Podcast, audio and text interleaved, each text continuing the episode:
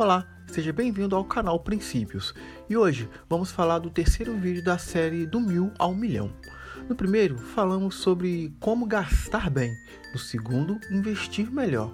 E agora chegamos no terceiro e último, como ganhar mais. Segundo o livro do mil ao milhão, o assalariado é uma característica central do modo de produção capitalista. Enquanto empresários detêm os meios de produção, podem se apropriar do excedente produzido pela classe trabalhadora, que sobrevive mediante a venda de sua própria força de trabalho em troca de salário. O autor reforça que é necessário compreender essa equação para que fiquem claros quais mecanismos dentro das corporações e dos esquemas de trabalho podem lhe proporcionar chances de salários maiores. O livro traz um interessante alerta o que é premiado é o resultado, não o esforço. O aumento de salário não vem pelo esforço, mas pelos resultados financeiros que cada trabalhador gera para a empresa.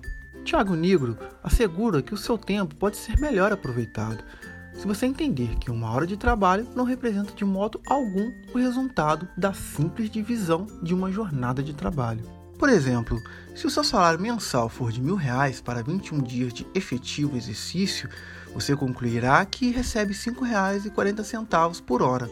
Todavia, se você executa suas tarefas dentro de 30 horas e não 44 horas semanais, o valor da sua hora será de R$ 7,90. Com isso, a dica é negociar com a empresa uma remuneração baseada no desempenho e não no tempo que você fica na empresa. Isso lhe dará mais liberdade e melhores condições de desenvolver o seu potencial. Ao concretizar a sua reivindicação, não mencione motivos pessoais, pois você estará tirando o foco do ganho de produtividade que a empresa poderá ter. Quando conquistar o benefício, esforce-se por utilizá-lo com o máximo de racionalidade. Antes de qualquer movimento, você deve aprender a ouvir.